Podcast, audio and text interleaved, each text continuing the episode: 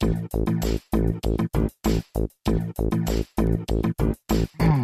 Hello and welcome to Minter Dialogue, episode number 401.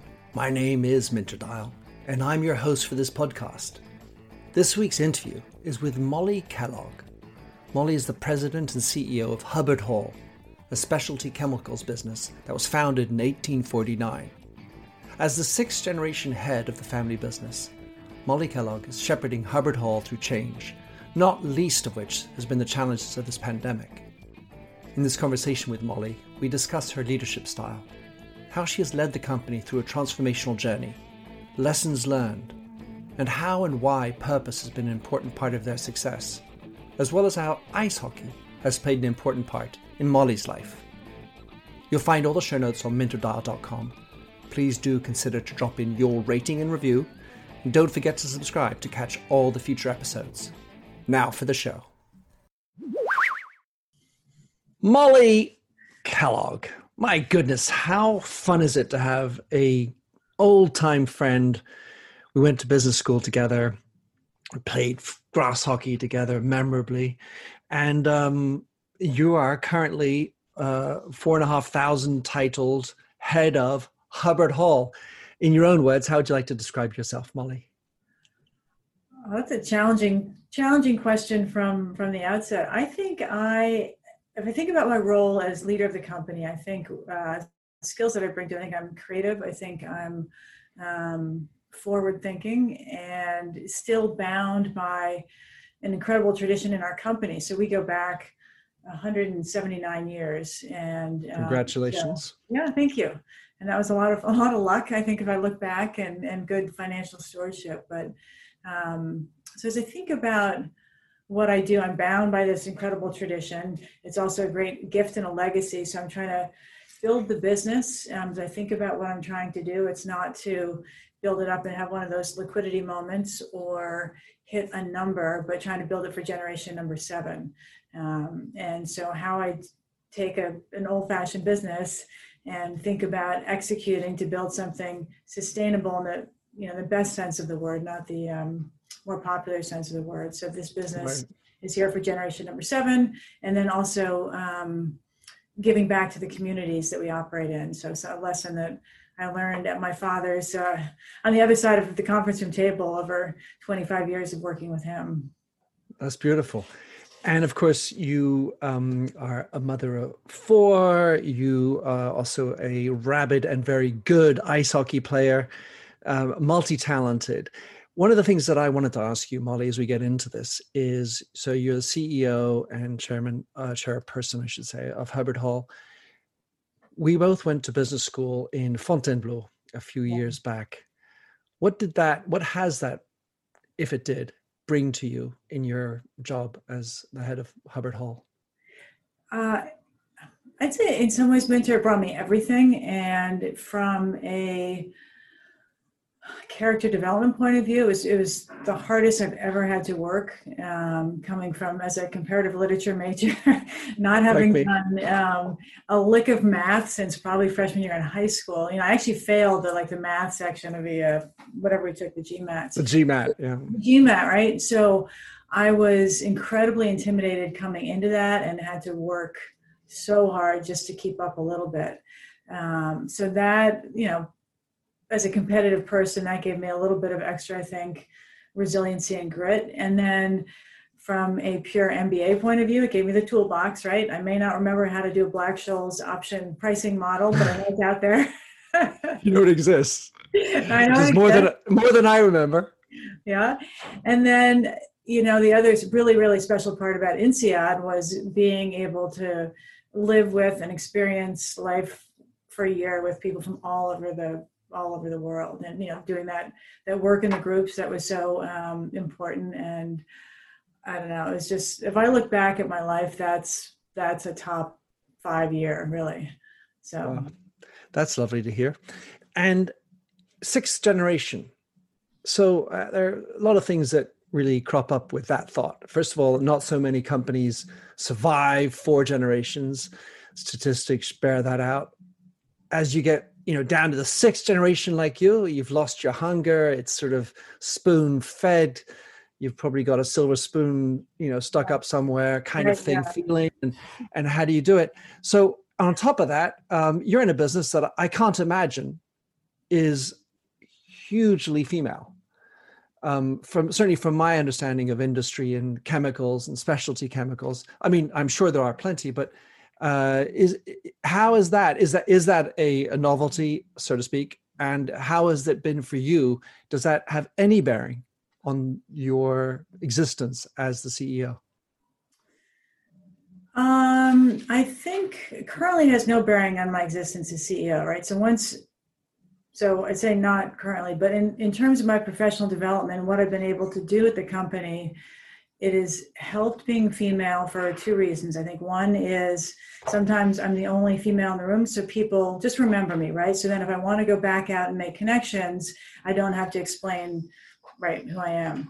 And then, you know, I think growing up in our generation, our age Minter, um, I was also underestimated at times. Um, and so I would maybe learn things or um, I, I would learn things. People would say things to me that perhaps they thought I didn't understand, and so it was a real competitive advantage.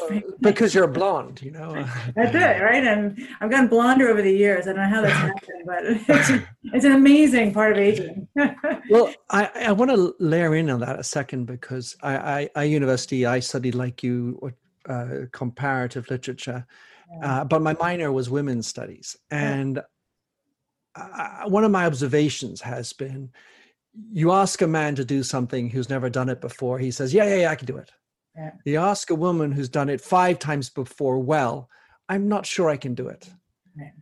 You go to a business school, oh, I've got to compete more because, you know, who am I to to do it in that rank? Do you feel that there was any of that in your existence and, and how you had to prove yourself and make yourself more well stronger as a leader? Um, yeah, probably. Although I didn't pay a lot of attention to it, Minter, because I think being a you know competitive athlete is just put your head down and go forward. So I never saw, um, I never felt like I was competing against men. I was probably more competing against myself, um, mm. and I saw more of the advantages of being a female than not. And maybe there's some that just sort of went by me. I never paid attention to. Um, so so I, I, don't know, but you know, it's funny that the women's studies thing. I was I saw a, a great example of the male male approach to life and female approach to life with my children. So three girls go through driver's ed here in the states, right? You've got to go out you got to drive with your parent. They come in, they say that, oh my gosh, it was terrible. I had so much to work on, and they were fine. My son, the youngest of four, goes out to drive with me the first time. And I mean, three times I'm grabbing the wheel. He hit a curb, nearly hit a cop, walks in the door and says, that was flawless. like,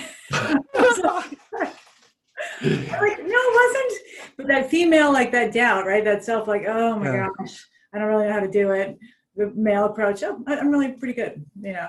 Um, so it's funny it's it is extraordinary and you you know you still have to wonder if it's uh, inculcated or or let's say natural. I i'm I, I think the jury feels out on that. But overall there does seem to be a reality that which in my mind leads me to say well that's good that we're different because right. it's that complementarity, that difference of perspectives, the sometimes the bravery, sometimes the intelligent and analysis, uh, and let's say more conservative double thinking about something that is a useful, you know, to and fro. Right. I, agree. And the other thing I think about, so yes, we've got celebrate the differences, and that's fine, and it's good. Um, one danger that, or you know, a gap that I see myself falling into, so this male assumption of authority uh, and the female maybe a bit more passive role. And so when I'm listening to people speak and in our company, and you think I'd be highly tuned to this as a woman, but you know, the men tend to speak like radio announcers and very confident. And so I can be, if I'm not careful, swayed by the tone of their voice rather than actually what they're saying. And the, the women who tend to be a little bit more apologetic and, and laugh when they're speaking I may more readily dismiss what they're saying. So this mm. the difference between I've heard it described as you know confidence versus competence, right? Men mm. come across as confident, and that becomes a heuristic for competence, and it's not, mm. and, and vice versa. So it's fascinating because I mean, at the end of the day, the, the, we are still also a we're trained we come up with experiences and we also have stresses like time yeah. and and you know someone speaking and then you need to be able to allocate airtime when right. someone doesn't want to speak up and how do you encourage right. speaking up when they feel timid or they don't feel empowered or right. whatever it is despite the fact that you're at the head of the table right it, it, it can still happen and and you know, as a white male in a position of leadership I, I recall men or women who were timid having to notice that yeah. and then hey listen let's go around the table and and get everybody engaged and participating yeah and i think um you know as a female leader one of the natural talents if you will that i brought to it was was perhaps being more empathetic and mm. attuned to others and so it naturally comes to me um, to to listen and to go around the table and um, you know see, seek out what i'm not hearing and the other thing that I've sort of found interesting in this pandemic time, right? So you read an article about from McKinsey saying the trick to leadership is authenticity. And it just cracks me up because I feel like that's, I mean, that's how I, I, feel like I've always been as a leader. I think that's a very female trait that you have to tell men to be authentic and that's how you're going to be a leader. It's like, come on, really? I mean, why is that a headline in any business article at all? Uh, isn't but, that isn't that a beautiful uh, statement, Molly? So you guys are, are privately held. Give us, yeah. if you can, what you're allowed to, uh, to give us a little bit of a feeling of your business size and uh, ownership structure, because I, I, I know you're family held, but I'm sure there may be other people who have a stock or two. Yeah, so we are, we just, as I said, finished our fiscal year in October, about slightly over 50 million we did in revenue. Um, I, and actually, contrary to everything I learned at business school, I pay no attention to the revenue line.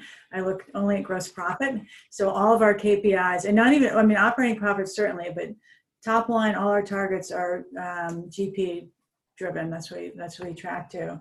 Um, and we earn healthy profit as a C corp. Um, I was until my father died a year ago. I was a minority shareholder, and now you know, four months ago, we became I'm majority ownership. We just got certified as a woman-owned business. So that is, I've been trying to think how to look at that um, as an attribute of the business and compete perhaps differently. Um, but yeah, so I'm I'm clearly majority owner. Got some siblings in the business and then some minority shareholders. I was just typing up before I got on with you, Minter, a resolution to buy back some of the minority shares because of the you know the valuation we got from my father's estate we've got the cash to do that. So um, what i learned in the in, you know, the success in the business going from generation to generation is that ownership was very concentrated. So easy you know three or 100 years ago it just went to the son the daughters yeah. got uh, more comp- and then a bunch of men died in one generation. So at any rate um, i think that was one of the keys to the success in transitioning the business. You didn't have 35 shareholders in Generation 5. We just were very, very narrowly held. So, yes, I wanted to look at that because success over time and flexibility within seems to be very much in relationship to a the ownership structure and the governance put in place yeah. And and i was wondering just if you wanted to comment that to what extent I mean, outside of your own talents and so on, obviously, but to see just how how has that contributed, and then you know what what do you have to say about going public? You know, if if someone came here, here's a big pot of gold, go public. You know, what what advice would you give to others who have that being proffered out? Yeah, you know what? I can't imagine that. I can't imagine saying yes to that because I don't get up in the morning um, thinking about how I'm going to make more money. And I don't, and, and again, so I've reached a certain point in my career and I'm, I'm financially fine, right? Um, but I never wake up thinking, hey, how much money can I make today? Can I sell the company? Um, when I was in a CEO networking group, everybody would talk about, you know, the, the, the sheer goal was always to double the size of the business or some purely financial goal. And it just doesn't not only does it not get me out of bed in the morning, it doesn't give me the incredible energy you need to, to like run a business. I think about building something that um, will, as I said, be around for the next generation should they want it. I think about building a company that um, makes the people who work for us better. We talk about our, our you know, why do we exist statement is to expand possibilities. And I feel that right here, right in the mm-hmm. heart. Um, so how do I expand possibilities for people who work for us and our communities? And I think it's really fun to then be working on a business that is building, building indefinitely, hopefully into the future, versus just getting to a number. And that's that was all that I did. So zero interest in in um, going public. The governance issue, right? The the best thing about being CEO is you can do whatever you want, right? I remember when I was transitioning from my cousin, I, I called him up and I asked him, you know, can I can I do this? He said, you can do anything you want. and there's an incredible responsibility that goes with that, but that's I think the the fun part of the job and what makes it creative and and uh, rewarding. Well, I love that why expanding possibilities. It yeah. it's, it's very expansive, imaginative, and and and encompassing because you can really bring it down to an individual who's the janitor, really, even you know that they could expand their possibilities up to you, to the clients, to the the way the chemicals are being used to change utilizations and and so that's what that's the beauty, of course, of specialty chemicals, is that they they do have that strong value add in the product. Right. And so here's the other um, notion that I've been playing with, and I threw it out to my board, and there was sort of dead silence when I said this. But I want to be, I want to be the chemical company that sells you less chemicals every year, that helps you use, you know, sells you fewer More chemicals, less yeah. chemistry. Yeah, because again, thinking about um, expanding possibilities, thinking about building a truly sustainable business and the obligation I've got to the generations behind me. Nobody wants to use our products. You know, you have to in some cases, but um, you know, how do we help our customers use less? And that's the end of the day fairly self-serving because if they're more profitable, then they exist for a long time. They buy from us, so that's a pretty simple, um, simple Virtuous. equation. Mm-hmm. But we just we're bringing out a product this year that is uh, it's used in cleaning chemistry, which is one of our biggest product lines, and it reduces cleaner consumption by 35 to 60 percent, right? And I've got most of my sales team saying, "I'm not going to sell this. Like, forget about it. right? There goes my commission." But we've got customers who are spending hundreds and thousands of dollars on water that they're then pouring down the drain. So it's a recycling um, a recycling technology that will help them use less, spend less. So then I got to figure out how to get that revenue back. But I think that's, you know, that, that's what I really want to do with the business: help people use less chemistry. The chemical. That's fast. That, that's yeah. fascinating. I mean, and and things that I had to deal with myself uh, would be aligning the incentives. Right. Because that may all be great in your mind. Your right. children may be happy. The grandchildren are happier yet. But the salesperson say, "Well, you know, it's my volume," and and and uh, and so getting them on board how much does the purpose have a purpose in that discussion. Can you go to the guy or the woman and say listen i know this is going to drop your commission by but you know listen we're here expanding possibilities.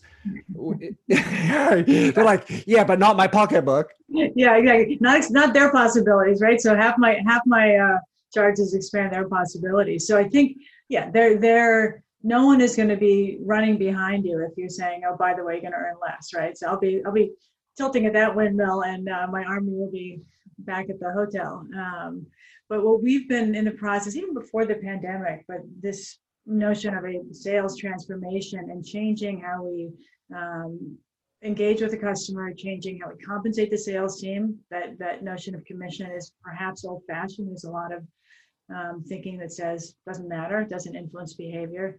There's a book called The Machine uh, by Justin Roth, uh, somebody that really changed. I'll, I'll put it in the. I'll find it for the show notes. Yeah, no, it's it's it's really good, and we haven't gone to his extreme model, but um, taken a lot of what he advocates to heart.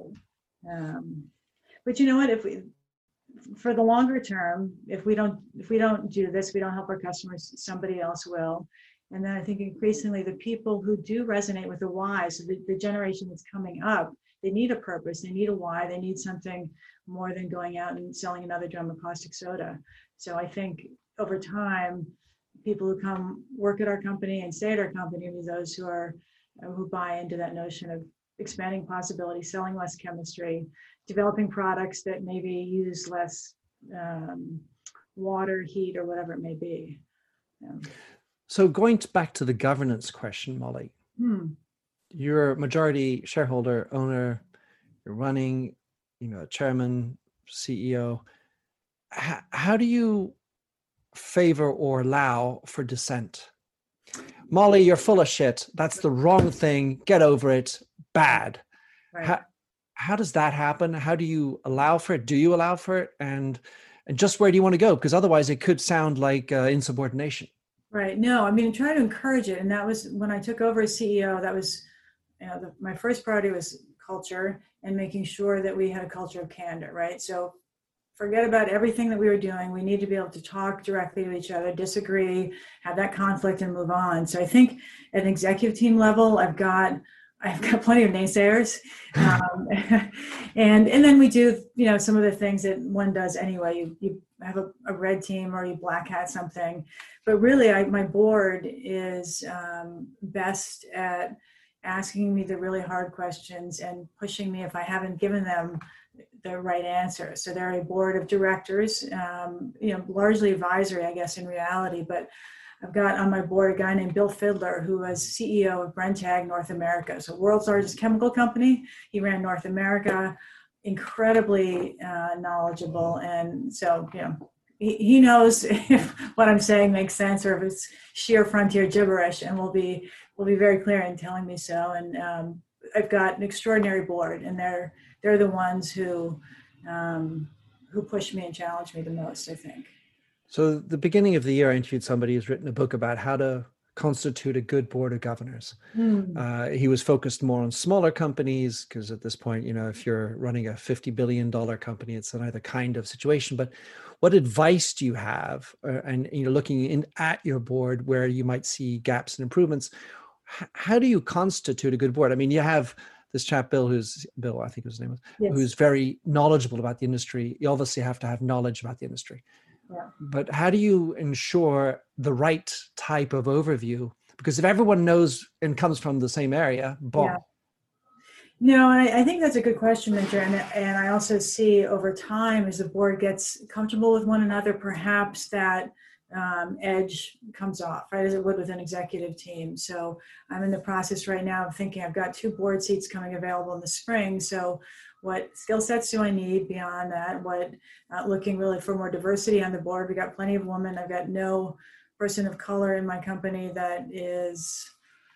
Oh my goodness, we've got one um, one white collar person, so I'm thinking about that.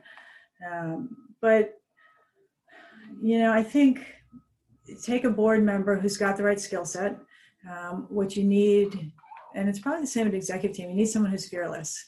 And mm. um, there's a woman who works for us. She's our vice president of HR, and I think her superpower is really that fearlessness. She doesn't need to be working at this point. She loves what she does. She will. She'll be the one who tells me I'm full of shit because um, she's got nothing to lose. And that does so, help, right? When right. you don't have anything to lose, and you know you fire me, that's your problem. It's on you. Right. Right. I'm going to tell you exactly what I think. And, you know, I'll get the calls after, you know, it's like, Molly, you know, that was a really bad idea. And so you need that same approach in, in the board. Challenge with the board over time is maybe they want to stay. I mean, do you, do you lose that edge? And it's hard to gauge, but, um, but I think it's important to keep challenging, making sure you got the right board. When you hire people uh, at your company, Molly, I don't know if how to what extent you're specifically involved in each hire, of course, but you, you said at the very beginning, well, uh, uh earlier you said that you're really involved in culture of the company. Mm-hmm. Is there something that you've learned in the hiring process to ensure, as best as possible, you get the right fit? What is it that? Is there a question? Is it a system? Is it just a feeling? What is it that you've learned at this point? I've learned that I'm really bad at interviewing, and and try delegate it. Right, you know, talking to my controller earlier, we hired somebody after like three bad hires. We finally got the person we needed who not only fit culture but had this. We're all trying to find curiosity, right? So somebody who's got initiative and beyond every box you check, it's that uh, and I'm so bad at finding it because I um I don't know. I just a bad. Well, you're honest. You're honest, which is such a re- refreshing quality for a CEO uh, to admit things like that. And I and I have to say, I feel, please don't take it any other way than a compliment. That's a very feminine characteristic. Oh. It's that authentic sense of being able to say, "I'm not good at that." Yeah. You know, uh, you know the bravado that says, "Of course I'm good at that." Well, damn it, I have to hire. Right. I mean, I know because I felt that personally. Yeah in in my experience. Right i think what once you get to a point as a ceo where you're not where you think you're good at everything right boy should you know danger will robinson should that robot be going off? Um, and i had an interesting experience recently where well so i used to basically interview anybody not the first round of interviews but almost anyone who came to the company i'd, I'd be involved because it's it's not just hiring it's adoption for a company our size right 90 97 people. But i took a sabbatical in October, a month off. First time I've taken four weeks off since birth of my last child 16 years ago. And lots of reasons to do it. And we hired, I think, three people while I was gone. So the first time that that was, I was not involved at all. We, the, the hires were fine, right? So it's a little bit of letting go. I don't think of myself as a micromanager at all, but boy, can I dive in when, when I'm not needed um, and bottleneck things. So uh, it was interesting to see how that process went without me being involved. It was a little bit mm. faster. so far, you know, two months in, the hires look good, and and then obviously the people who the managers who are hiring felt completely they own it. Like they own this person they hired because I had nothing to do with it, which is good. So, have you decided to take a step back from further hirings, or are you gonna, you know, oh, how how do you what what are you gonna take from that thought? I, you know, the the general. um principle is I don't need to be involved in things I don't need to be involved in, right? So that sounds really simple, but um, mm. yeah. So I've got to do a better job, particularly as I'm trying to think about growing the business, thinking we're kind of entering acquisition mode. So there are going to be things that are going to take up my time. So I've got to stop doing things I don't need to be doing. Right. Um, so I think that's that's sort of the key takeaway. Cool. Um, so I want to go into another. we went through the same process on strategic planning, which I always really spent a lot of time doing in August, October, and I, I sent my leadership team off with five questions to answer and said, okay, you guys do it, right? Same idea that they, instead of it being my strategic plan, it's theirs, they own it. And, you know, I'd say it was about 70% successful. It came back with good stuff. You know, there's one rabbit hole that we're still trying to pull ourselves back out of, but, um, but a good process. That's cool. Well, it's, you know, there's the idea of a hundred percent successful meeting is probably an illusion. Yeah. Oh, there. So the, the last sort of zone I want to talk about is is my bailiwick of branding, marketing, yeah. things yeah. like that. And uh, you're you're brazen in, on your website, writing about how Hubbard Hall is unabashedly old school. I, mm-hmm. I, think that was lovely. Um, we're going to talk about that in a moment, but let's talk first about Hubbard Hall. What is the importance of brand in your business and how do you describe that the importance of um, I think I say this succinctly, Minter. It's what I want people to think about when they think of Hubbard Hall. I want them to think that you know we're a trusted partner and that we've got expertise. So that our branding then around that tries to reinforce that. Um, because with our types of chemistry, people don't want to change it until they have to, right? So part of the mm. branding challenge is um, there's a couple different analogies, right? So you don't replace your windshield until it's cracked, and then you're like, oh my gosh, call 1 800 Giant Glass because they've, you know, you've seen those ads endlessly. So the importance of branding is to create that awareness, and then the specific awareness for us, because again, we're dealing with hazardous chemicals, is these guys know what they're doing, high level of expertise, and we can trust them. The, the, the longevity of the business, I think, plays into that. A lot of marketing firms will tell you it doesn't matter how old you are, but I do think it's a quick um, signal that, yeah, these guys are stable. They'll be here through the next pandemic. Um, mm. But, you know, we've been spending a lot more in branding and um, i hope my sales team never listens to this the other thing i believe is that with proper branding and with proper marketing i never need another salesperson. And i think that particularly as buying is changing the rise of digital and that whole process there's no the notion of you know knocking on the door and saying hey would you like to buy my caustic soda? is completely it's ridiculous. And so what i want to do is you know for every dollar we're not spending in sales that dollar is going to marketing. And we've taken the budget i mean it's almost doubled this year i think looking for outside resources because we need to create that brand awareness. We need to have people find us. When they find us we need to take them through that um, sort of funnel. The funnel and the lowering of the risk really really quickly. And and then hard to do because with a brand, right? How do you talk to an engineer at Boeing in a way that is compelling and authentic, and the same way you need to speak to maybe a person who's running her own little plating shop up in in uh, New Hampshire. So it's a challenge. So I welcome your advice, mentor well, um, you know, you mentioned in on your site this notion of unabashedly old school and we believe in shaking hands and, and old fashionedness and i'm i'm wondering to what extent then the pandemic has somehow shifted the gun to the other shoulder or as we say yeah. in french and and understood that well actually the old fashioned meetings conventions and conferences which can't happen yeah. we're actually doing fine without it Right. And has that really shifted your perception? You know, and, and do you think that's something that's sustainable then in a world where we're we're allowed to go back on the airplane, Boeing included, right. to conferences and conventions? Yeah, I mean, it's it's certainly shifted. I think what helped us going into the pandemic. So, you know, for six months, you couldn't have a salesperson in a car and a customer, but there's a relationship and a trust we built up over many, many, many years right. that um, helped us through and shorten the conversations. But um, I sort of liken it to a marriage, right? You can only have a marriage that goes on for so long remotely, and eventually you need to get together. um, I don't know. Especially, especially if you want kids. especially if you want kids, or you know. Um, so I guess there are other other um, things that need to signify what it means to be old-fashioned. But again, I would go back to as we communicate on Zoom, as we have digital meetings. Um, what's unabashedly authentic or old fashioned is having great customer service, a great customer experience. Now we're going to deliver in a completely different way. We've launched chat this year, we've got our portal, we're launching e commerce, but we're going to, our goal is to be our customer's best supplier. That's top of our quality policy. So that's, if you call that authentic and old fashioned, mm. yeah, we'll stick with that, but just deliver it in a completely different way. social media has disrupted a lot, internet and so on, obviously, all the different technologies out there. I worked in a space for 16 years, B to B to C. Yeah. You're you're in a basically a B to B world. Yeah. And and and very industrial, hardcore. In your experience, Molly, from the things that you've studied, obviously you're you're, you're more invested in Hubbard Hall, but how the word trust.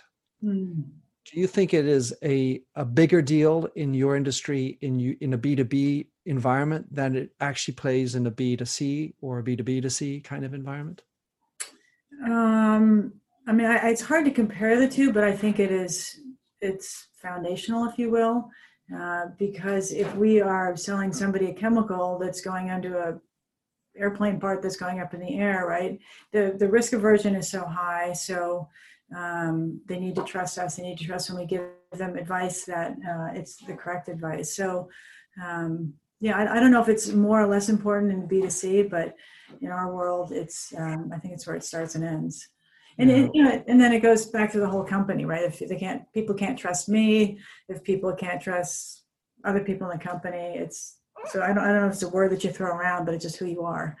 Yeah. Well that's where the authenticity story comes in. And and and you kind of have to have a bad rating to help you understand when i say it is good it's good. When i tell you it's crap i'm afraid it is. Right. And and and that ability to have that honesty about yourself knowing that behind that you're not going to get the order which means you're not going to get the performance which means you know i'm not going to get the commission yeah. and and how do you accept for i've got a wobble here as opposed to i'm always perfect Right. Well, I think that's maybe for us um, the upside of having a long term view, right? We don't need to make the sale tomorrow or next year. We need to be making the sale five years from now. So um, hopefully that gives the sales team um, power in front of a customer to say, actually, no, we're not very good at this, or no, we can't help you right now because you know, if we get it wrong, we know that that damage to our reputation and our perception of Hubbard Hall as a trustworthy company is gone. It's gone maybe in that company, that industry. Um, so again, we can we can make decisions that and and have interactions that may be suboptimal currently, but but serve a longer term uh, goal. But that that long term goal, Molly, as I understand it, has to be supported by the governance and family ownership structure yes. because other specialty chemical companies that are beholden to Wall Street don't quite have that same luxury.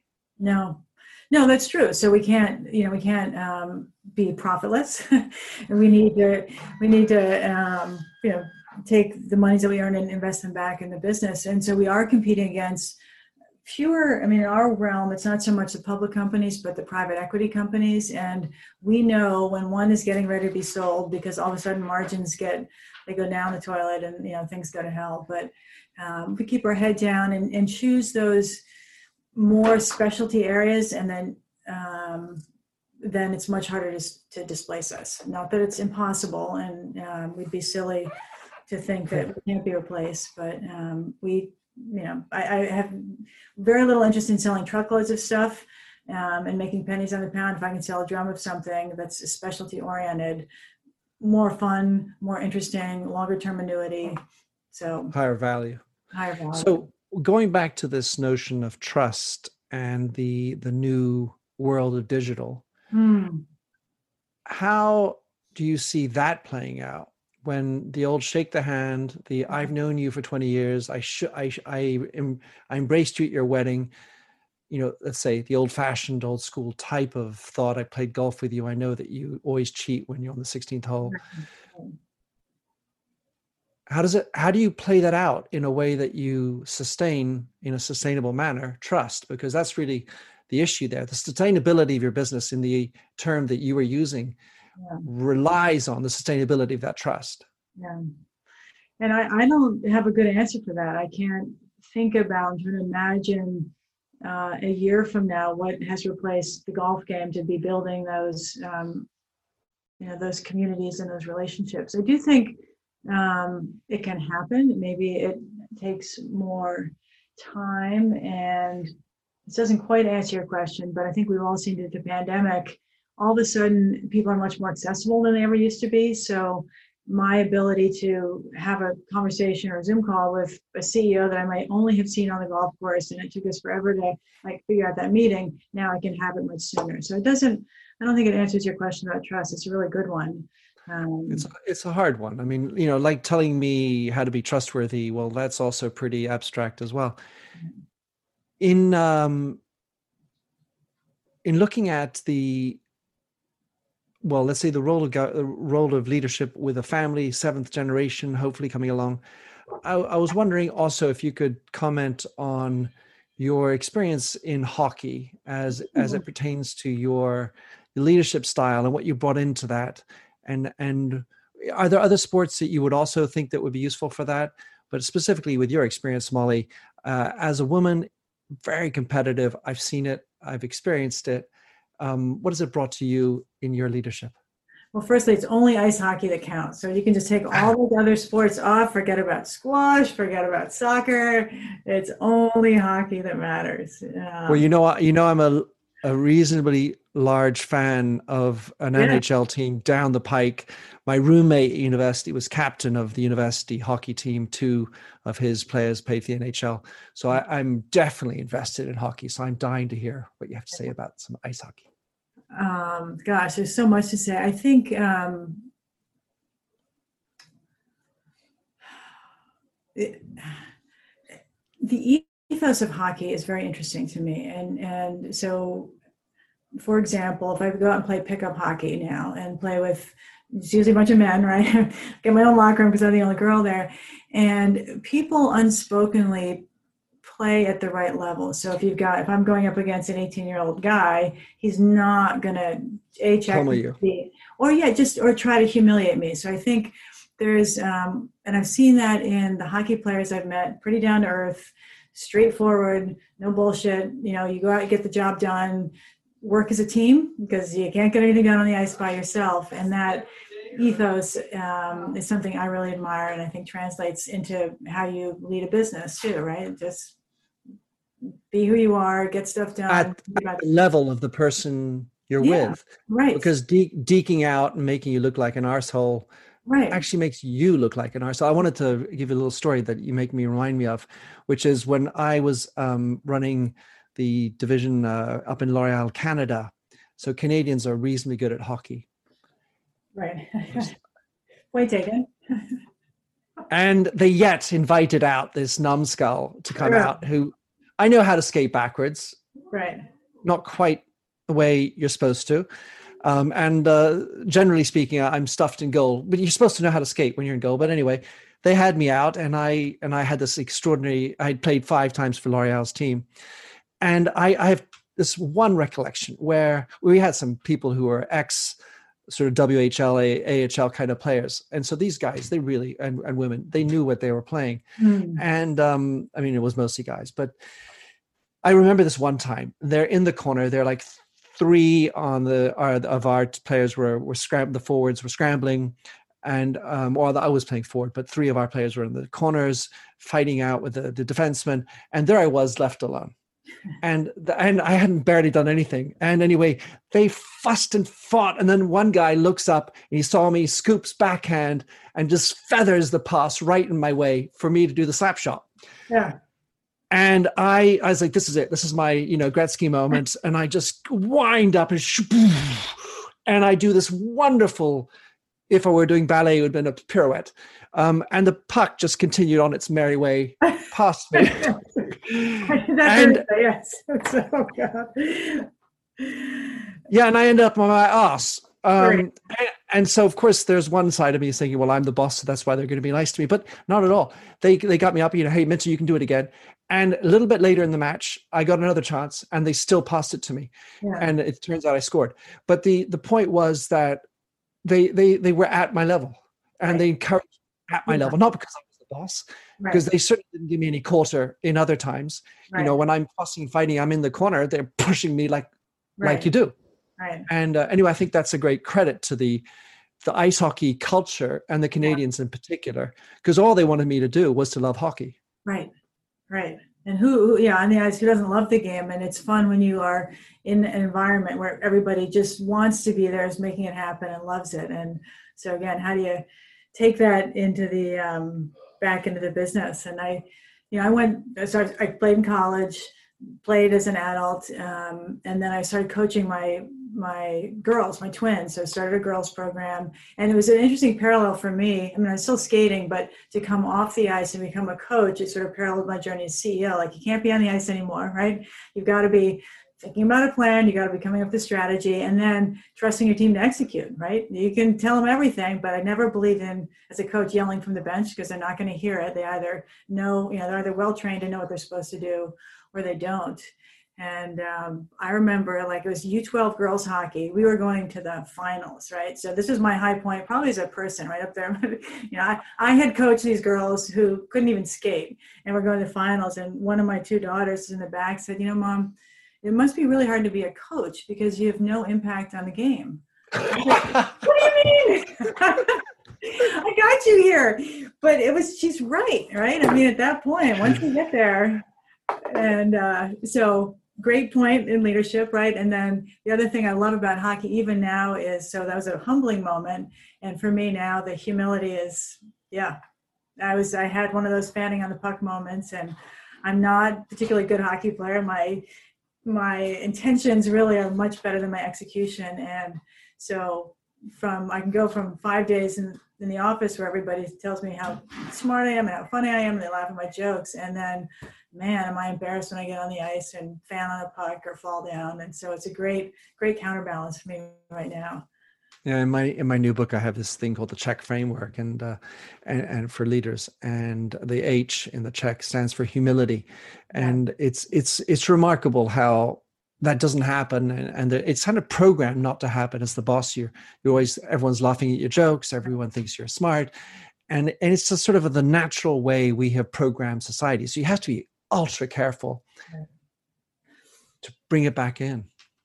Yeah, and I've learned that in a family business, right? So I've done everything here. I'm looking at my warehouse. I can drive the forklift. I'll shovel the walk if you know people aren't here. And then yesterday, in our in our corporate headquarters, I was sitting in my office looking out, and there's this like stack of toilet paper that's been there for three days. I'm like, why won't somebody take care of it? And then I realized, well, you know, I guess I'll just go take care of it, and and could have called somebody to do it, but I don't know. It just made me think about all the little things that go into making the business work, and mm. every job has meaning and purpose. And so, yeah, I restacked the toilet paper and used my lean principles. So I got some business stuff in there, but it was that's smart. So Molly, just finish um, a book, a mentor, someone you inspires you. How anyone you would like to share with us or give some kudos to uh, before we sign off with uh, your own credentials. Yeah, I'll give you two. One was a woman, she's on our board now. My father made her my mentor early on, and she was the person always in my corner saying, You can do it. And you can, whatever vision you have for the company, you can do it, you can do it, you can do it. So that relentless cheerleader um, who um, pushed me at times, you know, when I, when I didn't see it. And the other one is my father. So, as I said, he died almost exactly a year ago. And I would not, if you'd asked me a year ago, was he a mentor? No, because I was pushing against much of his beliefs and his tenets. And I'm trying to remake the company. And now I think, um, wow, you know, God damn it, he was right, you know? And so it's good to have a lot of cash. We went into the pandemic. I wasn't worried about not being able to make payroll. Um, this notion of sometimes making a decision, I disagreed with him when he told me, like, you got to make a decision quickly, right? That's my approach said it's okay to take a night to think about these big decisions. Some, he said some of my biggest regrets have been saying yes when I should have thought about it more quickly. And then the way he led, he didn't say anything, but he led with humility. Um, he led with kindness. Um, and his word was gold. And so this notion of trust, right? I just someone just told me this yesterday, Minter, that when he was coming to the U.S. 20 years ago from a British company called Canning, they said, "Well, if you want to do business on a handshake with anyone in the United States, call Chuck Kellogg. So that mm-hmm. is my dad, right? So that's uh, was a very powerful lesson to me that I didn't know I was getting at the time from him. This is, yeah, be who you are. Um, and I think he also inspired for me this notion of what our duty is to the people who work for us. And, and I mm. remember going through the parking lot 10 years ago and he said, Oh, Dave bought a new car. I'm like, yeah, well, so Dave bought a new car. And it made him really happy to see that Dave bought a new car because he had a good living and could take that risk. Didn't understand it at the time, but now I feel that's my my my job is to make sure that Dave can buy a new car next year. that's beautiful. Yeah. So I know that you guys like staying old fashioned, but how would you, if someone is listening to this and wanted to get in touch or find out more about Hubbard Hall, what um, probably digital way would you uh, recommend for people? Well, Hubbard Hall. So uh, clearly our website, hubbardhall.com, and then LinkedIn is how I'm making most of my newer connections, although not all of them, but those are the, the best two ways. And then there's the old fashioned way. I um, occasionally get a phone call and I'll pick it up. It's another lesson I learned from my father. He answered his phone, gave anybody 30 seconds, and uh, um, yeah, if, if they didn't convince him, the phone went down and otherwise the conversation went on. Beautiful. Molly, you are a wonderful inspiration. It's great to have your trueness come through and uh, lovely, some wonderful words and and uh, I and good wisdom. So thanks for coming on, Molly. Uh, talk to you soon. Um, can't wait to hug you in real life again. I know, Minter. Thank you so much. Thanks for having listened to this recording of the Minter Dialogue Show. You'll find the show notes and other blog posts on minterdial.com. If you enjoyed the show, please head over to iTunes to give a rating and review. And to finish, here's a song I wrote with Stephanie Singer, A Convinced Man.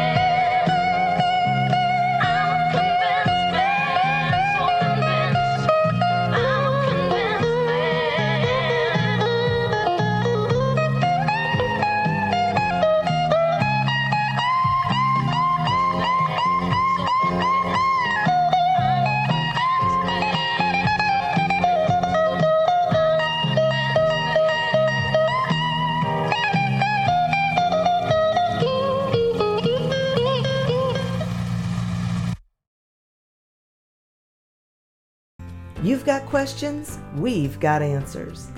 Business leadership, ownership, and sales can be challenging. Tune into the Accelerate Your Business Growth podcast to learn from the world's experts. Join me, your host, Diane Helbig, as I chat with people who have expertise in various areas of business. You'll enjoy the lively conversations that are focused on providing you with the ideas, tips, and suggestions you need to realize greater success. Get what you need for your business when you need it from the people who have the answers. Accelerate Your Business Growth is part of the Evergreen Podcast Network and is available on Apple, Spotify, or wherever you listen to your favorite podcasts.